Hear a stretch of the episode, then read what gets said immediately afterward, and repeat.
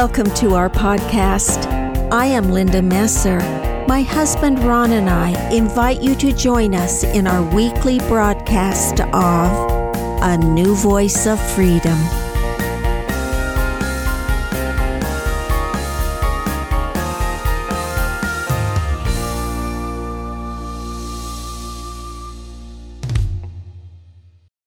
Welcome to season four of A New Voice of Freedom, written by Ronald Keith Messer.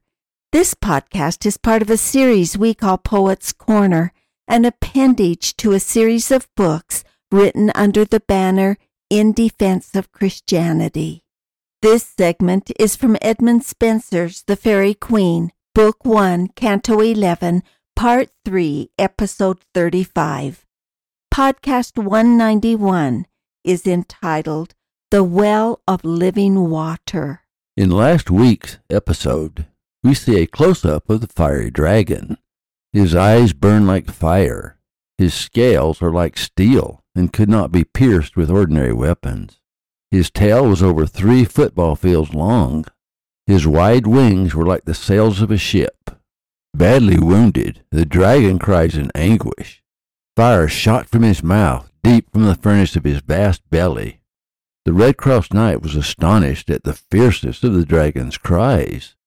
The heat was so intense, however, that it singed even the Red Cross Knight's face, and even burned his body through his armor. He could not endure such pain, and considered taking off his armor and his helmet. This, of course, represents the torment of hell, which is compared to a lake of fire and brimstone. Then, full of grace and anguish vehement, he loudly brayed, that like was never heard, and from his wide devouring oven sent a flake of fire, that flashing in his beard, him all amazed, and almost made afeard. The scorching flame sore swinged all his face, and through his armor all his body seared, that he could not endure so cruel case, but thought his arms to leave and helmet to unlace. His armor burned like the poisoned garment of Hercules that burned the flesh from his body. The Red Cross Knight felt the sorrows of ten thousand such sufferings from his fiery steel, which before protected him, but now caused him tremendous harm. Not that with great champions of the antique world, whose famous poets' verse so much doth vaunt, and hath for twelve huge labors high extolled so many furies, and sharp fits did daunt when him the poisoned garment did enchant, and centaurs blood and bloody verse charmed. As did this knight twelve thousand dolors daunt, whose fiery steel now burnt, that erst him armed, that erst him good armed, now most of all him harmed. The Red Cross Knight was tired and sore and embroiled in grief from heat, toil, wounds, and fire such that no other man had felt. He felt he would be better off dead, but death never comes when needed, though he often desired it. He was disheartened just by looking at the dragon. The dragon decided to end the battle and grant him not one more breath. With a mighty stroke, he knocked the Red Cross Knight to the ground. Faint, wearied, sore, emboiled, grieved, bent, with heat, toil, wounds, arms smart, and inward fire, that never man such mischiefs did torment. Death better were, death did he oft desire, but death will never come when needs require. Whom so dismayed, when that his foe beheld, he cast to suffer him no more respire, began his sturdy stern about to weld, and him so strongly stroke that to the ground him felled. Fortunately, unknowingly to the knight, behind where he stood was a gushing well that from ancient times rushed forth a silver flood, full of great virtues and effective medicine. The knight discovered it before the cursed dragon defiled it with the blood of innocent souls. It was nothing less than the well of life, which the Red Cross Knight in his anguish had forgotten. It is, of course, none other than that which is offered by Christ himself, when at the well he offered living waters to the woman of Samaria, as we read in John 4. There cometh a woman of Samaria to draw water. Jesus saith unto her, Give me to drink. For his disciples were gone away unto the city to buy meat.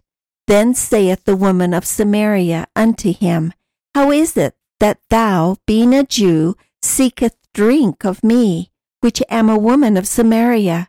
For the Jews have no dealing with the Samaritans.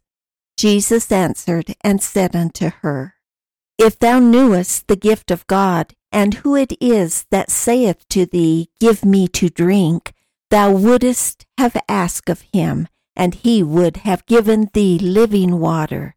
The woman saith unto him, Sir, thou hast nothing to draw with, and the well is deep. From whence then hast thou that living water? Art thou greater than our father Jacob, which gave us the well, and drank thereof himself, and his children, and his cattle? Jesus answered and said unto her, Whosoever drinketh of this water shall thirst again. But whosoever drinketh of the water that I shall give him shall never thirst, but the water that I shall give him shall be in him a well of water, springing up into everlasting life. Spenser is teaching us that without Christ it is impossible to fight the dragon. As Paul said, For we wrestle not against flesh and blood, but against principalities, against powers, against the rulers of the darkness of this world, against spiritual wickedness in high places. Spenser also points out that we should never forget the virtues, for only in virtue can we have the power to fight evil. He alludes to Revelation 22, and he showed me a pure river of water of life, clear as crystal, proceeding out of the throne of God and of the Lamb. The Red Cross Knight was in such agony that he had forgotten to call upon Christ. It fortuned, as fair it then befell, behind his back unweeding, where he stood, of ancient time there was a springing well, from which fast trickled forth a silver flood, full of good virtues, and for medicine good. Whilome before that cursed dragon got the happy land, and all with innocent blood defiled those sacred waves.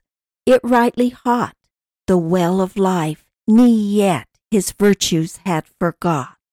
The living waters could restore life to the dead and remove guilt from awful sin. It was a reminder to the Red Cross Knight of what he had experienced in the house of holiness. The wellspring of life could cure any sickness and renew any body. Spenser compares it to the healing power of Siloam, spoken of in John 9 1. And as Jesus passed by, he saw a man which was blind from birth, and his disciples asked him, saying, Master, who did sin, this man or his parents? that he was born blind? Jesus answered, Neither hath this man sinned, nor his parents, but that the works of God should be made manifest in him. I must work the works of him that sent me while it is day. The night cometh when no man can work. As long as I am in the world, I am the light of the world. When he had thus spoken, he spat on the ground and made clay of the spittle and he anointed the eyes of the blind man with the clay. And he said unto him, Go wash in the pool of Siloam, which is by interpretation sent. He went his way, therefore, and washed, and came seeing. Spenser also compares the healing powers of Jordan, where Naaman was healed of leprosy by bathing seven times at the instructions of the prophet Elisha. He refers to other healing waters in ancient and modern times. The wounded knight fell backward into the enchanted waters.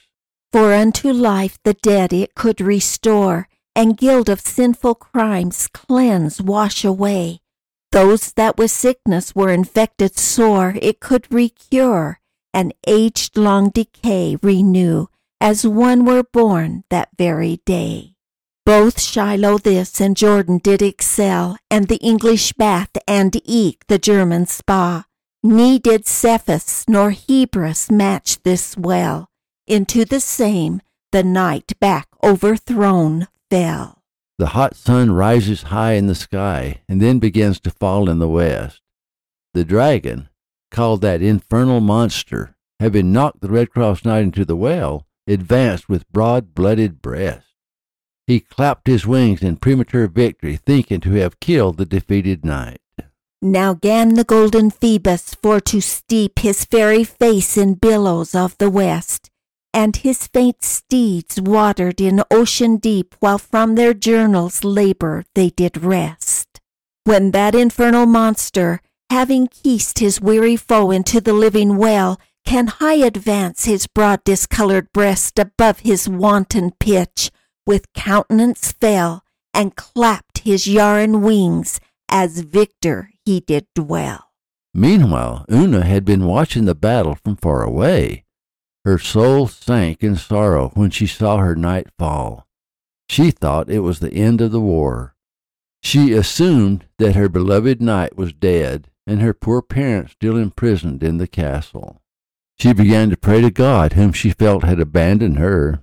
She folds her hands and bends her knees, and all night she watched and prayed, never resting her head lamenting all the while.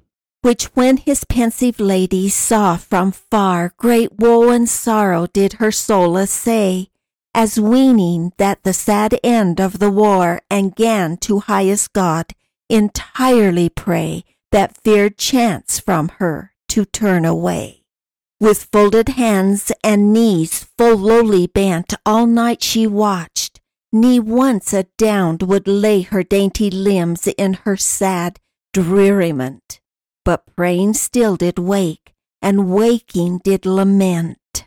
Dawn came early. The moon rose to rise its daily race. However, before the sun even came up, up rose Una and looked all about to see if she could see her beloved knight. She feared the worst after seeing him fall before the dragon. All of the characters in epic poem are symbols of good and evil. The dragon, of course, is Satan, the father of lies. The Red Cross Knight represents holiness, and this is the story of how he came to be St. George, who fought the fiery dragon. Una represents oneness. She is steadfast, faithful, wise, watchful, and unyielding. If you remember, even the heavenly virtues in the house of holiness paid deference to Una. For her sake, they accepted the Red Cross Knight. At Una's request, they taught the knight about the virtues, causing him to great remorse as he remembered his former sins. Only after going through the house of holiness was the Red Cross Knight, who himself now stood for holiness, was able to even fight the great dragon. The morrow next gan early to appear, that Titan rose to run his daily race. But early ere the morrow next gan rear out of the sea fairy Titan's dewy face. Up rose the gentle virgin from her place, and looked all about, if she might spy her loved knight to move his manly pace. For she had great doubt of his safety, since late she saw him fall before his enemy. Finally, to her joy, she saw the Red Cross Knight come up out of the well of life, fully restored.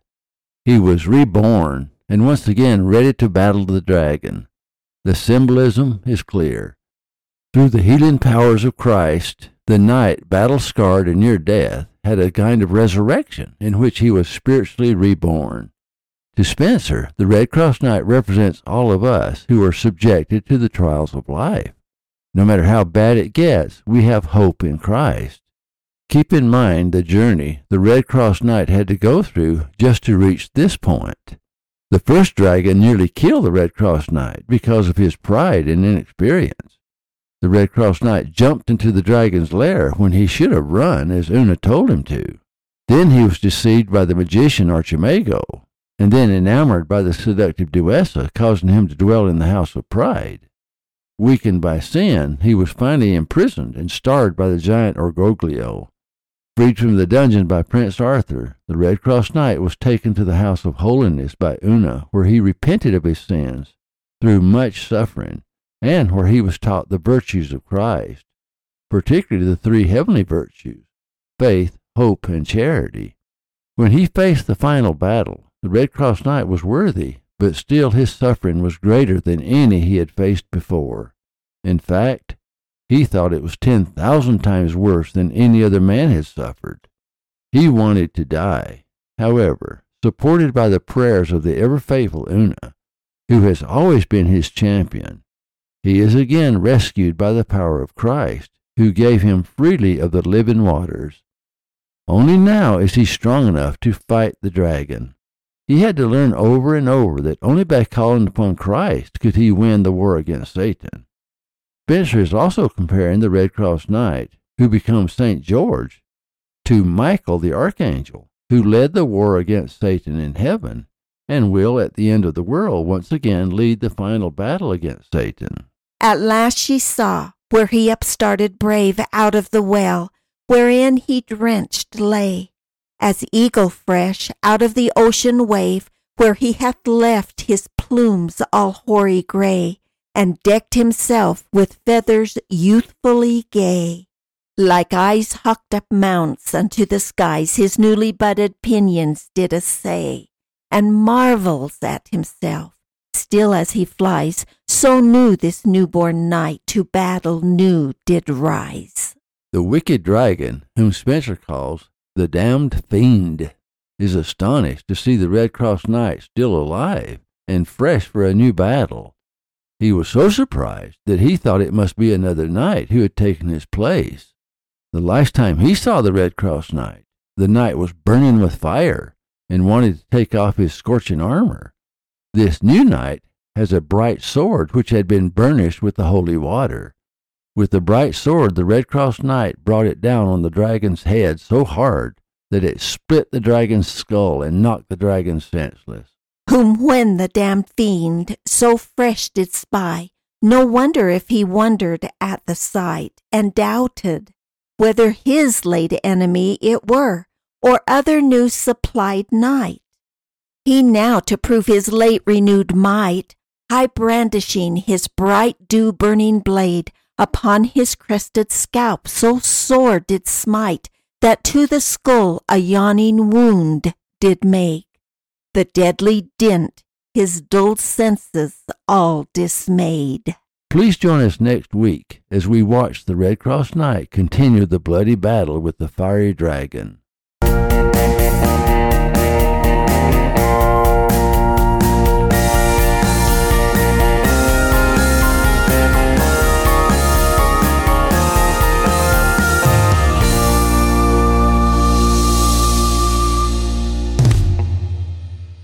Thank you for listening. Watch for our next podcast.